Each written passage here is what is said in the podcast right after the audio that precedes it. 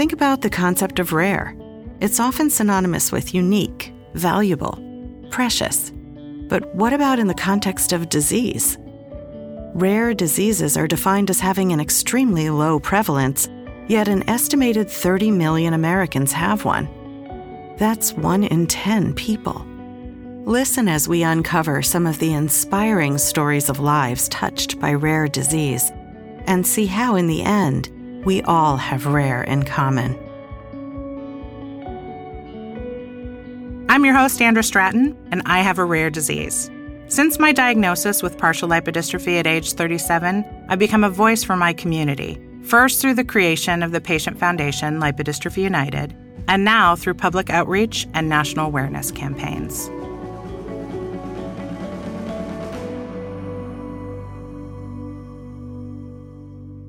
Today, we explore the topic of advocacy in the rare disease space. Patty Weltin joins us to talk about how she felt compelled to advocate on behalf of all rare diseases, not just the ones her daughters have. Hi, Patty. It's so great to see you in person. Thank you for talking with us today. Thank you for having me. I'm really excited to be here, especially uh, getting to meet you in person. Yes, finally, right? I mean, Right. in the rare disease world, um, some of us can feel really close and bonded and follow each other's stories. And that's all because of social media. I think so, Yeah. social media has changed the face of how we can interact with others with the same rare disease and then others Absolutely, with another rare disease. It's it's uh, for my in my life. It's it's uh, you know imperative. I have to have it. Yes. For me personally, it's great to meet you in person. I've most recently been um, watching some of your your uh, adventures with your kids. Um, why don't you tell uh, our audience a little bit about yourself and your daughters?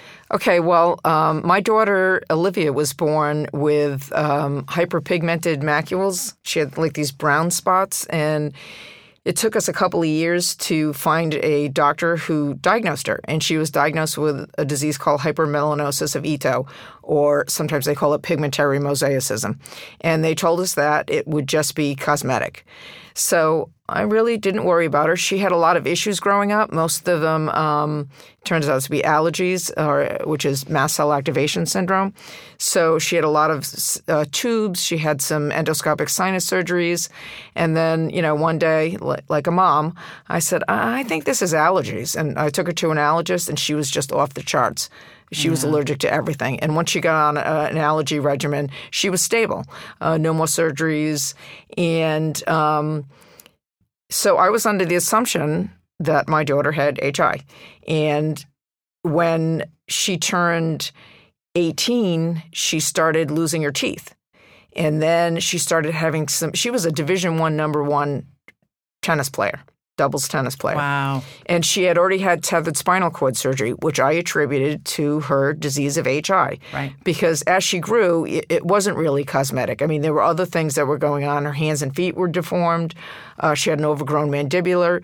But everything that happened, I attributed to the HI. And so when she had the tethered spinal cord syndrome, um, you know, I was uh, at the time I was married, and I was sitting by her bed because I slept at the hospital the whole week she was there, and I was looking at the Rare Disease Day events because it was right around Rare Disease Day, and I was like, wow, a lot of these events are by disease and they're not by location. And I knew how I felt. I mean, when I met another mom with a kid with a rare disease, it didn't matter to me what your disease was. We were on the same journey Right. and that made us um, in, in this this special group um, that I couldn't that other parents couldn't relate to. Uh, even parents with uh, you know other Ill, kids with other illnesses like diabetes and other type illnesses. But with, when it comes to rare diseases, when no one can even pronounce your kid's name, your kid's disease, that that you know we we we um, you know we really bond. So while I was while Olivia was in the hospital, I said, you know, I'm going to start a group, and I'm going to do it just in Rhode Island, and I just want to do one event a year for Rare Disease Day where we can bring all of the families together. Um, eh, you know, and it'd be more like a family event. Yep. And no, no, no doctors, no lecturing except by me. And so, um, My event, my soapbox. that's right. I'm getting up on my soapbox. Our first event, we had 150 people drive out in a blizzard into the middle of nowhere. Um, and it would have been 350 people. How long ago was this? That was um, 2011 And was our first event. And Olivia was still just diagnosed with HI Still thinking this time. Olivia had HI. And the reason I, I did this was because I I thought, look, my kids are good. I can help people. I've been on this journey, um, but I, my, my kids are good. So I'd like to give back to people that their lives are, are much more difficult than mine. Right. So that's why I started. And, you know, at the time, then I got divorced and I was looking for work. And um, during that time, Olivia, uh, her teeth started falling out. And she started having severe, severe pain in between her shoulder blades. And so I took her to some doctors in Boston, and she had a whole team. She was admitted for pain. Um, she had a whole team of doctors, and no one could figure out what was going on. No, no one had any idea what was going on. And um, when they did a scan of her jaw, they found that she had Chiari malformation. So I joined a group for Chiari, on Facebook for Chiari malformation. And I started recognizing that the people with Chiari also had a tethered spinal cord. And I'm like, wait a minute. Olivia had a tethered spinal cord. And then, um, of course, I was familiar with Ehlers-Danlos syndrome because I had friends with Ehlers-Danlos syndrome. Right. So it was like midnight. I'd been up all night researching everything, and I, I called my younger daughter, and I'm like, Hannah, get down here right now. And I did the Beighton scale, which is a measure of hypermobility With Hannah. with Hannah. Hannah got a nine out of nine. She could she when she was younger she would dislocate her shoulder and lick her elbow, and we thought, great, get- Yeah. let's get on David Letterman. Right, We didn't party know trick. it was yeah, exactly it was a party trick. We didn't know that it was going to be um, you know present problems in the future. So I had actually been to an EDS conference. Not knowing my kids had Ehlers-Danlos syndrome. Unbelievable. And so um, I called the doctors the next day. I actually Googled oral manifestations of Ehlers-Danlos syndrome, and there it was, all of Olivia's The dental teeth. issues. Yep. The teeth. So Was I called it. really about the exact same time as you discovering you thought Hannah yeah. had EDS? Oh yeah. I So, just like, once I knew Olivia had it. Yep. Once I knew, I said, I- uh, Olivia's got it. I bet you Hannah has it. Right. And when she came down and did the, and, which was great because being proactive, I put Hannah in physical therapy right away. I took her out of tennis, which is the worst sport you can play um, if you're an EDSer. Um, and I think that I was able to um, limit the amount of damage she had done to her joints. Um, and limit the amount of subluxations and dislocations she was she she has experienced in her life. Right. So, um, you know, it was just an an unusual because I was so familiar with Ehlers-Danlos syndrome, and I'm like, I can't believe I've been. wa-" And I used to say to my ex-husband, his hands were so bendy. I'm like, you're like Gumby, like it's like you have no bone in your hands because All the, of a sudden, the pieces the fit. pieces started falling in the mast cell activation syndrome, and all of these things started falling into place. And um, you know, I called the hospital and her team, and I said, "I think it's Ehlers-Danlos syndrome," and they were like, I, I, "You're right. Yes. it's Ehlers-Danlos Isn't syndrome." that amazing? That feeling. It sounds like your experience with the diagnosis is similar to mine. And I wasn't diagnosed with lipodystrophy until 37. And uh, I, I actually wasn't looking for a diagnosis. I was at the endocrinologist because of an abnormal mammogram. You know, you, you it's like you Right. get sent in one direction and you all of a sudden end up not where you thought you would be. Right. It's And like crow open that door cracking. exactly. So I walk into the doctor. He looks at me, not kidding, just looks at me for two seconds and says, I think you have familial partial lipodystrophy. And it, Wow. And then he, he went, excuse me, let me get a piece of paper. He printed it out and he brought it to me. And I said, oh, okay. The same makes sense. experience as you did, where it just was like, okay, that makes sense from zero to 37 all of a sudden. Right. So it was just this aha. Did Um, you think a lot of the things you experienced growing up were normal? Like, oh, this is just what happens to everybody. Yes, and that's what I- my kids did. Right. And for me, the diagnosis uh, was like this great, okay, now the puzzle fits together when it didn't before.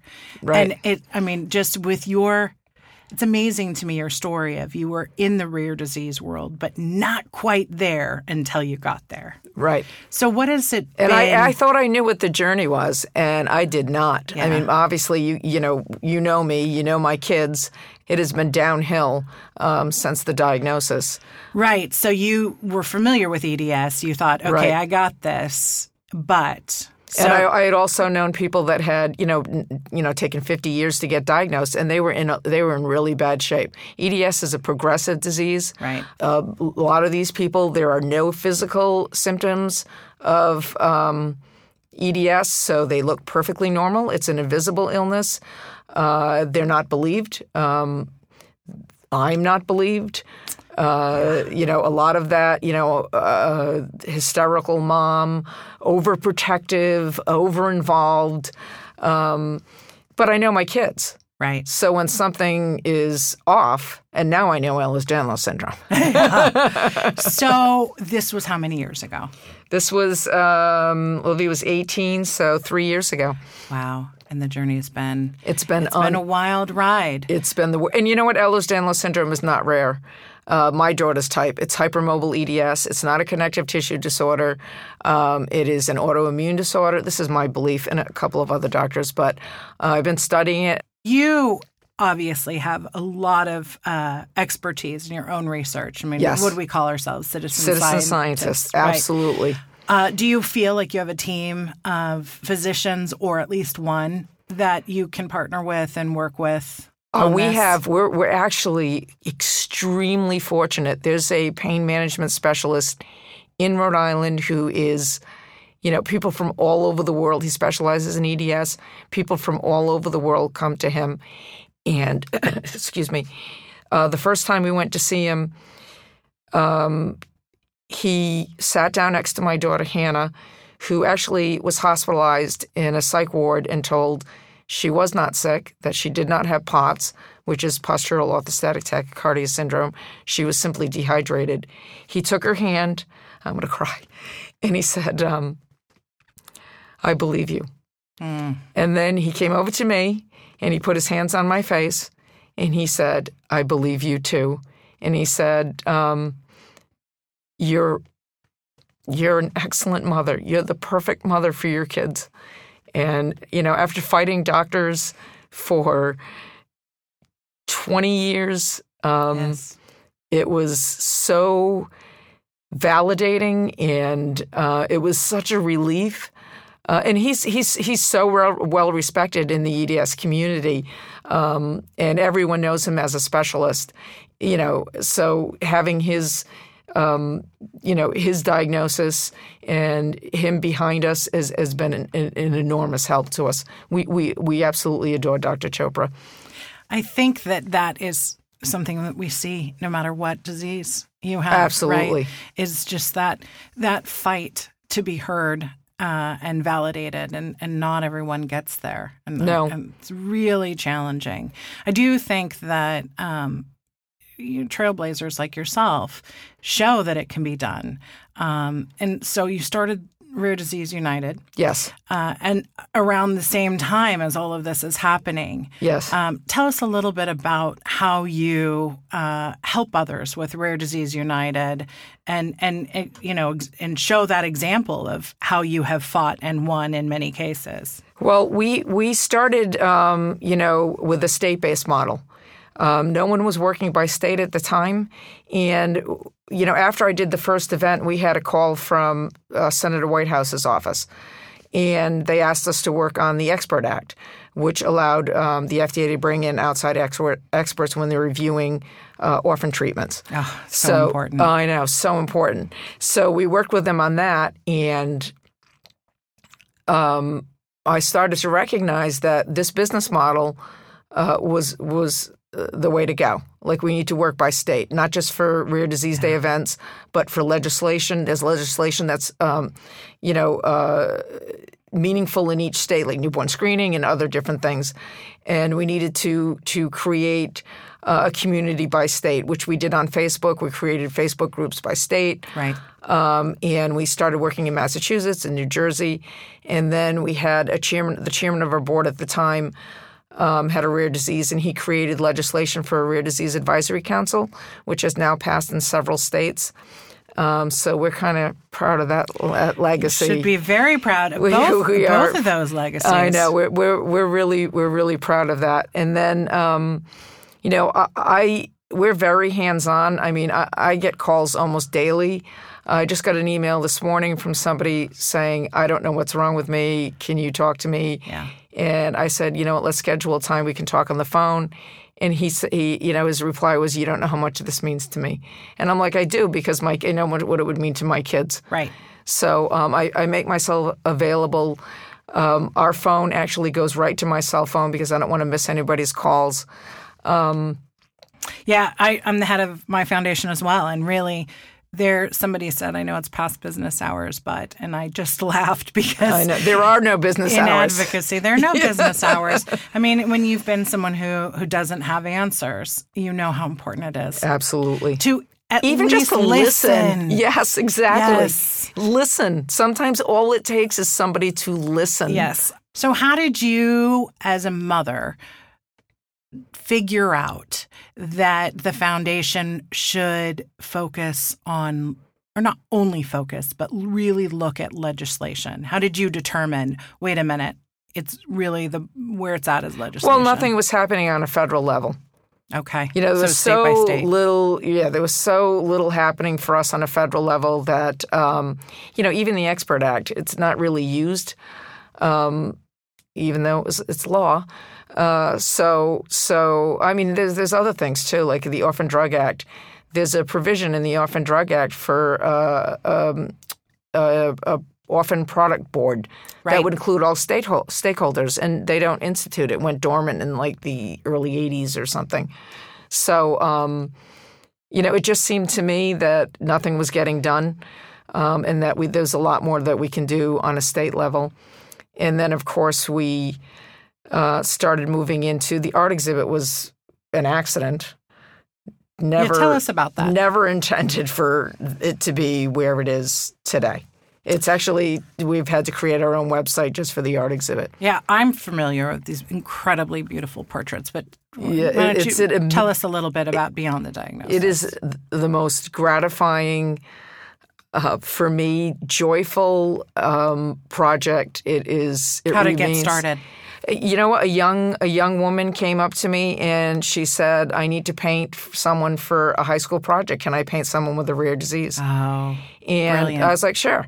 And then, you know, two in the morning, I was like, oh my God, I wonder if I could put out a call for art in Rhode Island and we can paint a bunch of people with rare diseases and then we can put it because for me diagnosis time is an issue 18 years to get my daughter diagnosed Yes. and i was the one that diagnosed her you know that's not acceptable and i know we need to be in medical schools so i thought so the portrait would be one way to give access. Right. And I our hope was that oh we could get one student would look at a portrait and go, "Oh, maybe that might interest me." And what has happened is, you know, this exhibit has created uh, curriculum, it's created symposiums and conversations where there was none. right. You know, it is it's blowing my mind that they that it's, it's gotten so big. Uh, we went from 17 portraits to um, we have a, about a little over 100 portraits right now representing 100 different rare diseases. We have artists from all over the world. We're starting to bring in patients from all over the world. I mean, in the beginning, it was just my friends. I'd call them, oh, yeah, my friend has a kid has Duchenne. I'm like, hey, do you want us to paint your kid for the exhibit? You know, Yes. everybody was my friend um, that was in the very first exhibit. The thing is, is we've been to those sympos- symposiums over and over and over, and who wants to go look at another poster board, right? No.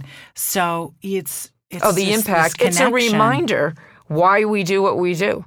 It's the you the humanity in these portraits. And because each one is different and has a different perspective from the artist, um, you know, I, I think it, it that's why it's been able to bridge this gap to the general public. I mean, we were after two venues, we were approached by CBS Sunday morning. I thought it was somebody tricking me, one of my friends. I'm like, who's doing this to me? Um, but it was a producer from CBS uh, Sunday morning. And after just two venues, we were filming for uh, you know, the, a piece, a seven-minute piece on CBS with seven million viewers, Yep. learning about all rare diseases. I was one of those viewers. It it was Really? really. Oh, of course. Oh my but God, I mean, amazing. I knew, I knew to look out for it. when we went to Harvard, you know, they pr- put out a press release. And so Boston Magazine picked it up. Boston Globe did a full page print story. Right. Uh, Stat News. You know, when Harvard talks, people listen. So it, it, That's the truth. we didn't have to. We don't have to do any of the like. Um, we're going to Nemours, and they just informed me last week that they want me to do a radio show um, while I'm there. I usually go and speak at a lot of the venues, so um, they asked us to do a radio show about the exhibit. So we're having these conversations that weren't possible before in a way that is, um, you know. Just engages people that, in a way, art everyone can understand. Right. Everyone can look at these pictures. You, might not be able to pronounce the disease, but you can see these children. Yes. You can see that they're someone's child. That that that you can see their souls in some of these pictures. So it's How do you think these portraits affect or impact the families that are being painted? The well. child? Uh, this week we were at, um, last week we were at the World Lysosomal Storage Disease uh, Conference, and we were really excited to be there. And there were several parents that were attending the conference that hadn't seen their portrait, their child's portrait, in person. And then we had uh, families. One family dri- drove in from Utah to see their child's portrait, and one family drove in from Arizona. And there were tears and joy and, you know, just such a connection. And they were thrilled to be able to be with their kids' portraits. It was, it was, it was magic. It was really, it was magic. It was the best week. How about the kids seeing themselves in oh, portrait? they, they loved it. yeah, They loved it. yeah. They, Do you think that? Do you think that helps them engage in their disease in a way that that they're not able to without it? um, they were they're pretty young, Yeah. the ones that came in to see, but the older kids, Right. yeah, I, I absolutely think that it it, um, it empowers them. What else uh, do you do you see happening in our future? I mean, you've been really involved in policy, uh, and and you've shown how important advocacy is in affecting that. Do you do you see the light at the end of the tunnels for some for new hope coming out in the next few years? Um, you know, I think that um, the way we're perceived by the government, um, you know, basically, they don't understand the. Uh, to me, this is a health crisis. You know, when you have children, uh, millions suffering and dying, Right. uh, that's a health crisis. And I don't think that they understand. This is the United States. This is the 21st century. I've had a grown man call me crying. I am losing my home because, you know, usually, you know, one person can't work. You know, so you have to stay home and take care. I could never work a 40, a regular 40 hour a week job. You know, I just took three weeks off to sit in a hospital with my daughter. Um, my other daughter, we were we were in New York City for. I mean, we were in uh, Long Island for her brain surgery for a month. You know, people just don't allow that to happen. And then the follow up doctor's appointments, and you know, the constant physical therapy, and so I don't think they they recognize the scope of this, you know, crisis. I, I, I really don't, and. Um, I'm yeah, the burden of the disease goes way beyond. Oh, way beyond. one. You it's know, not just and it's other family members. It's neighbors that are Yeah. that are getting involved in, in, in your kids' lives, and um, it, it's such a difficult, uh, unimaginable way of life. So I don't really blame uh, people for not understanding standing it. I think we need to do a better job of. Um, having people see our um, our life as it is. Yep. And uh, that's why we started this new program. I don't know if I, I ever talked about it. Um, Rare Education Real. No, I haven't. Tell us about it. Oh, okay. So we're doing this program. This is another one of my two o'clock in the morning ideas. Uh, we started this program. uh, I'm all about visual. After I saw how well the art exhibit um, was working Yep. and changing our lives, I started thinking about okay, so I'm sick of trying to raise awareness to people who should already know. So I thought we need to get into the middle schools and high schools.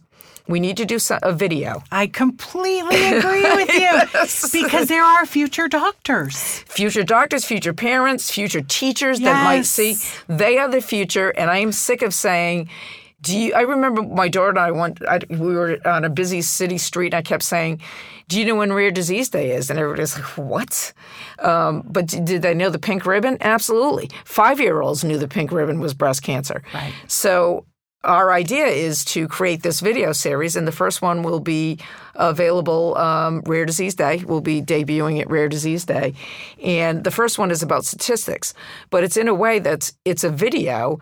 Um, it's short enough that it'll keep their attention span, and it's visual in a way that will impact them that they won't forget it. Well, I just asked you about the future. this is the future. So you know where I think it, the, another thing I think is really exciting about this idea, um, and it, something similar to to what I did um, for Rare Disease Day a few years ago, is taking this uh, information to the middle schoolers, to the high school.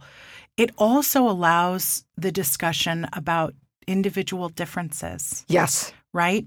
And disability yes. and bullying. You know, it's very important because the original script that I was given, they were saying, "Oh, we're having a birthday." It was, it was surrounds a birthday party, and all of his friends are coming. I said, "You got to take that out," because like my daughter was the only one that wasn't invited to a birthday party. Right. So these kids don't have friends. A lot of these kids don't have friends, or if they're friends, they're friends with other kids, um, you know, in their community that have the same disease. Or so, uh, you know, I wanted to drive home that a lot of the, when they're young, the bullying and the the not just bullying, it's the ostracism. Like they're ostracized. Oh, well, I mean, my daughter because had- they're different. I mean, it's it's a human nature thing. I always talk about It's a human nature thing. In rare, it's it's it's when somebody looks different or is different. Absolutely. it is human instinct to look and watch. That's why I have a visual disease. It's internal also, but you can see it. Right. So I look very different. And uh, most days, I recognize that it is completely normal for people to look and wonder. I totally agree. So that's I wish an they'd opportunity. ask. Right. I love it when I, I do love too. I you ask people. I'll Yes. walk up and they'll be in a wheelchair and I'll say, "What do you have?" Yes. You know, just because I'm interested. It's better than making assumptions. It's better than whispering. It's better I than I totally agree. yeah. Ask me. Yep. Absolutely I totally agree. ask me. Olivia, my daughter Olivia has, you know, she had a lot of brown pigmentation on her neck. They would call her dirty. Um, her hands were just slightly deformed, but it was enough that they picked up on that. Right. And um, you know, she was completely um, left out of of uh, most of the activities at the, you know, with the kids at the school. I call it living in a fishbowl because everyone's watching, and it doesn't matter how much you want to live outside of your disease. No one else will let you, even Right, if you let you. tried. So Olivia recently had uh, an issue with her eye that seemed to be unrelated to EDS. What happened? Yes, it was actually um, it was a infection caused by a corneal abrasion, which was because of a contact lens, and it was absolutely um, unrelated to uh, her Ehlers-Danlos syndrome. Uh, apparently, it's I never, never heard it before, but it's apparently it's common with contact lens uh, wearers. She had her um, times where she was very, very much aware of of um, that she lost her eyesight um, in one eye, and you know she's had so much loss uh, over the years. Um, you know, it's with because of her physical health uh, that she had her moments, and then she she actually threw her chairs. Um, when we were at the hospital, when they were saying you'll never see out of that eye again, she looked up at me. She was crying, and she said. I just want to go back to, to my room and do my homework. and, you know, Yeah. that's Olivia, you know? Yeah. Well, I I watched it on on social media, and as soon as she could, she did exactly that. Yep. Pretty amazing. Yep. She's pretty That's amazing. what we call rare champion. Yes, she, she really is. She still, she does actually does some of the RDUF stuff too. I'm like, hey, can you get on the website and update? She built the Beyond the Diagnosis website for me. That's great. So I got her working already. I'm like, you're not in school, Yep. you can do some work. You can see a little bit again. Get yeah, back exactly. to work. You got one good eye, go out there and do your work. It's amazing how perspective changes. yep. How do you manage uh, the foundation at the same time you're in a medical crisis, in like an acute situation? Because it's always chronic, it's always happening. Right, it's but in those chronic. acute situations, um, how do you manage that? You know what? I actually I post on LinkedIn and I say, listen to my colleagues. Um, we're going through something. Yep. Please, uh, you know, be patient. Uh, I will, and and everybody, everybody's been wonderful. You know, I have, uh, of course, when Olivia went through with her eye, because it was so completely unexpected and not related to her disease, um, I checked out. I mean, I was basically checked out. oh, you have to. And it was at the time that we were getting just getting ready to set up all of these uh, venues we had coming up, and I made a few- mistakes along the way. And um, everybody that I dealt with was I just am open. I just don't listen. Yeah. I have sick kids. This is my life. I mean, it's what makes me good at what I do, but Right. it also makes me bad at what I do. No, you're right. I So- mean, we're professionals in advocacy, Right. but we're patients or caregivers. Right. And, I'm, I'm always mom first. Yeah, so I, I do have to set you know those expectations. I mean, I recognize when I'm dealing with Yep. professional stakeholders that um, they're expecting utmost professional from me, which they can get most of the time. Right. Um, but uh, for me, I think it is professional to say up front. Um, Absolutely. there are times where my health will not allow me to meet. Uh, the timeline that you need. It's very rare, and I'll Right. keep you posted. Same here. So Same open. And I actually I find the work um, keeps me sane, especially the art exhibit because it's so uh, uplifting. So when I'm in a crisis, and you know, especially like this last one. Um, you know, I was at the hospital. I, they had set me up a little desk. I slept there every night, and I had my computer and my Coca Cola, and I had my office right Yep. there. You know, You just you just keep on yeah, I, and it it um, It would be disingenuous otherwise, though, right? I mean, if we're talking about making advancements in rare disease and we're learning um, and we're trying to educate others on the struggles of rare disease, Right. to show anything but reality right. doesn't make sense. I mean, I me. try to keep obviously the crying hysterically to, to myself. Yes. the crawled up in bed crying or in the shower crying. Right, fair enough. Um, yep, but but I do, and I, you know what? I got to tell you, Facebook has been for me. You know, you Yep. and, and Teresa and all these people that I know.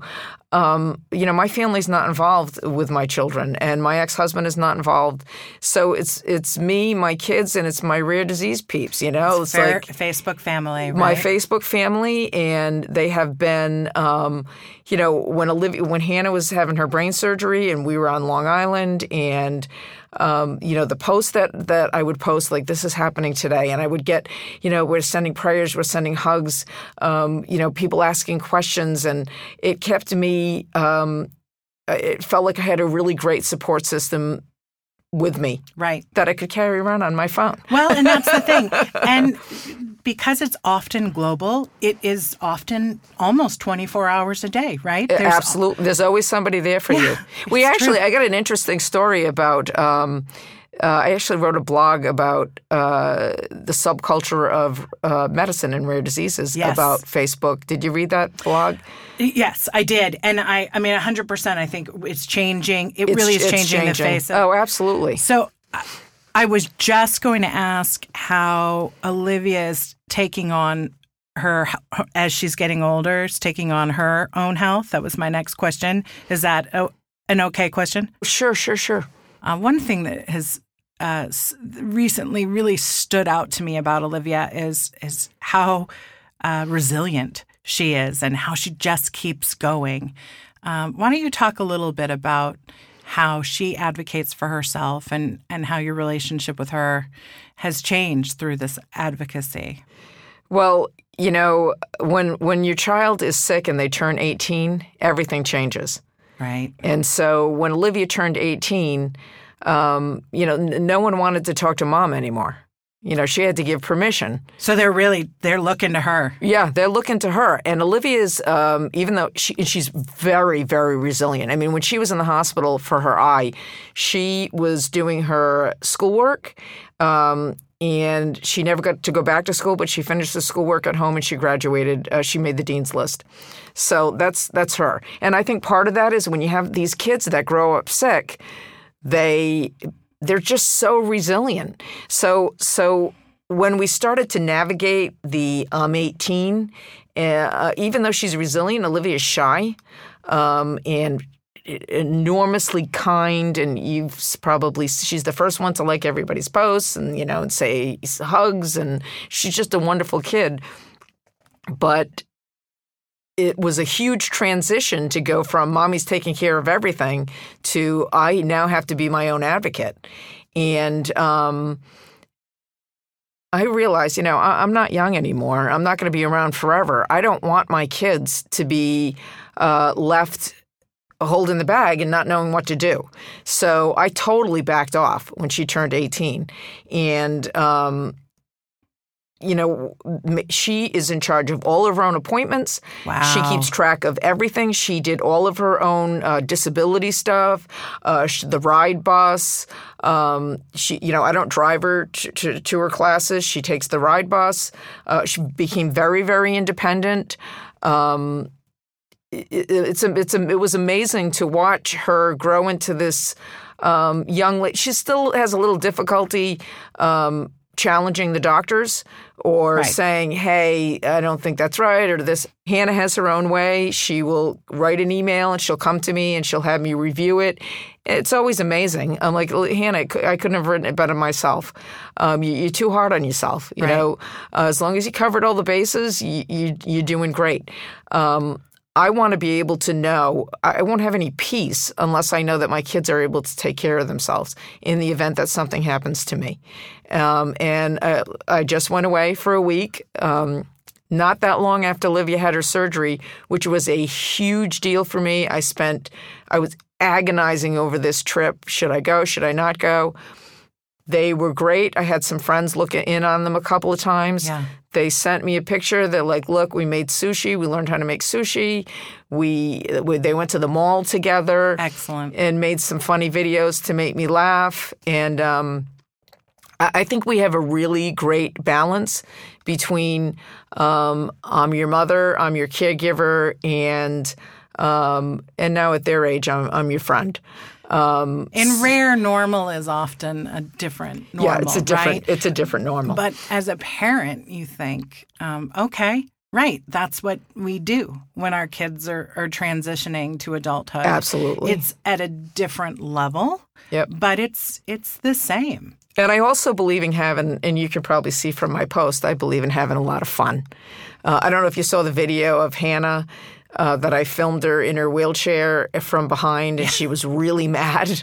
And then she she just had her little legs moving the wheelchair as fast as she could away from me, and we were both like laughing hysterically. So you just take those moments. We do. We take those moments, and I'm like, you know what? It, um, and actually, the one thing about EDSers is uh, they don't wrinkle, um, and Hannah likes to bring that up to me all the time when yes. she notices my wrinkles. Like that's not going to happen to me, mom. yeah, you know, you have to take the little wins. You've got a- to absolutely. And we we I mean they've lost so much. I mean they can't even go to the beach because they walk on the beach, their joints dislocate. Right, the sand. Um, right. Yeah, they've lost so much, but um, in so many ways we become this. Um, just me, Olivia, and Hannah have become this workable uh, family um, that's taking care of each other. Yeah. Like no one, you know, everyone steps up. Like when Hannah, when Olivia had her drops and she was getting them around the clock, you know, I had to sleep by the time, you know, that was when she came home. I had to sleep. I couldn't stay up every day, you know, and so Hannah would, I would sleep in during the day, and Hannah would um, during a short time during the day, and Hannah would do the drops. So I taught Hannah how to do her eye drops, and you know, it, it, it works out great. It works out like we're there for each other, and uh, that's that's really special and really unique. And I, you know, I didn't grow up in that kind of family. I had a great family life, and but we never had to learn that to be dependent on each other for Right. really for our survival. And um, I'm really, really proud of my daughters after going away for that week and them.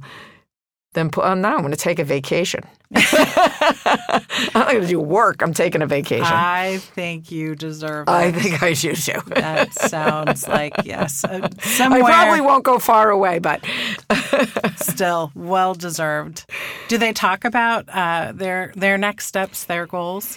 uh, Hannah wants to be a doctor, and Olivia wants to work in special ed. Um, before her eyes, she was actually uh, working for the Trudeau Center, so she was working with uh, a child with a rare disease, um, and she was teaching him life skills, cooking, and and use how to use the ride bus, and um, you know.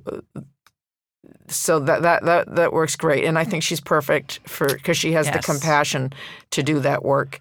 Um, Hannah has, is very, very uh, much into math and science and physics. She loves physics. And so um, uh, she thinks that she will make a good doctor because she's lived it. Yeah, And absolutely. that she will be a compassionate and uh, open um, doctor. So uh, she's not in school, back in school yet. It's going to take her. Um, she probably will be around 21 when she finishes her high school degree, uh, but it, that doesn't matter. That does not matter. None of That's that, not the issue. None of that matters. Uh, take as long there. as you need. Yep, take as long as you need, and um, and she's on the mend. You know, it's it's about eighteen month recovery from that surgery, so um, I see improvement all the time. And and so much improvement. I mean, she was on bed rest for six months. She couldn't add two and two together. This was a brilliant kid, and she could not string a sentence together. Well, she'll get back. Yeah, she as soon as they put the rods in her neck and they, you know, her brainstem was being Yeah. crushed. Right. And as soon as they put the rods in and raised her head up, she's like, "Oh my God, I'm back." You know, she's like, "Can I have a book?" She could feel like- it. Yeah, she immediately.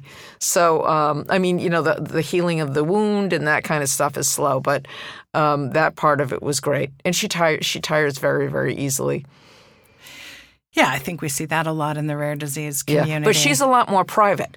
You know, Olivia's spoken at different events for, for you know advocating, and she works with the dysautonomia group and has gone to their events. Hannah does not want to be like Olivia's in all the groups on Facebook. right. Hannah Hannah is a lot more private. Both. I I mean, both have incredibly bright futures. Very, I have no doubt about that. You've done I have well, no Mama. doubt about um, their their their future. Well, you've taught them knowledge is power. yes, exactly. obviously your connection with your kids is so strong and your connection with these families are so strong um, do people ever ask you well so your kids have a diagnosis why don't you just stop fighting or stop advocating and focus I do. on that I am focusing on th- their disease. That's just I do that privately. That's just my yeah I do I do so you just both Oh yeah. I'm I am heavily I actually just was uh, asked to sit on um, the advisory council for uh, Jack's Legacy Connect it's a connective tissue center. Um, so yeah, I am absolutely doing EDS. I am I, uh, behind the scenes, um, very much involved in EDS and the research of EDS and treatments, and um, so that's not something I, I Right. promote. But yeah, I, I love that though, because I, think you can. I think you can look at one disease and also at the whole right. rare disease community because there's so many. It's a great perspective to work, and it actually helps me with my research into EDS.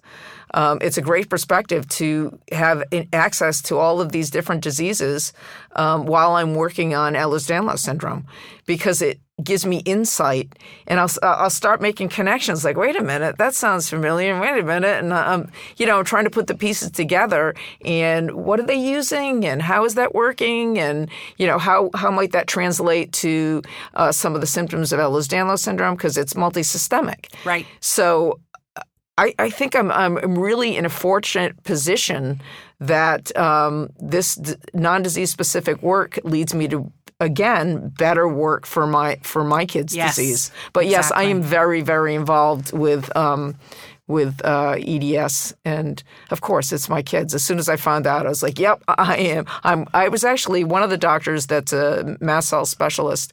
Um, was emailing. We were emailing back and forth Christmas night. You know, just going back. Well, I think this, and I was, you know, about I was asking questions about mast cell. I'm like, this is a devoted uh, researcher, and you know, my kids are like, "What are you doing, mom?" I'm like, "Work." yeah. Well, I, you know, I, I certainly didn't. Uh, d- don't question myself as an advocate what in the world you're doing, but you know, it's it's always a in our in our society in our world it's it is i think hard for people to understand like how do you make those choices and it I, I- I'm not saying they wouldn't make the same choices. They probably would. It's just that you really You know, don't I know was until you in. get there. I was in the, the position I was in, working non-disease specific, before I even knew my kids had a disease that I would need to research. Yeah. and I'm not going to abandon anybody. right. You know, like I'm like I can't abandon these families. I can't abandon abandon these wonderful programs. I'll just do both. Yeah. you know, And you make it work at two o'clock in the morning. at two o'clock in the morning in the hospital with a in the can of hospital, Coke. Yeah, it's Yeah. the Coke that's uh, you know, Coca-Cola. Get me my Coca Cola. Yeah, exactly. Let's make that Soda. clear. Let's call it soda Let's pop. Make that clear. Thanks for listening to this episode of the Rare in Common podcast. Tune in for more at rareincommon.com, listen to other episodes in the archives, and sign up to find out when new episodes are released. Rare in Common podcast. Click, listen, feel,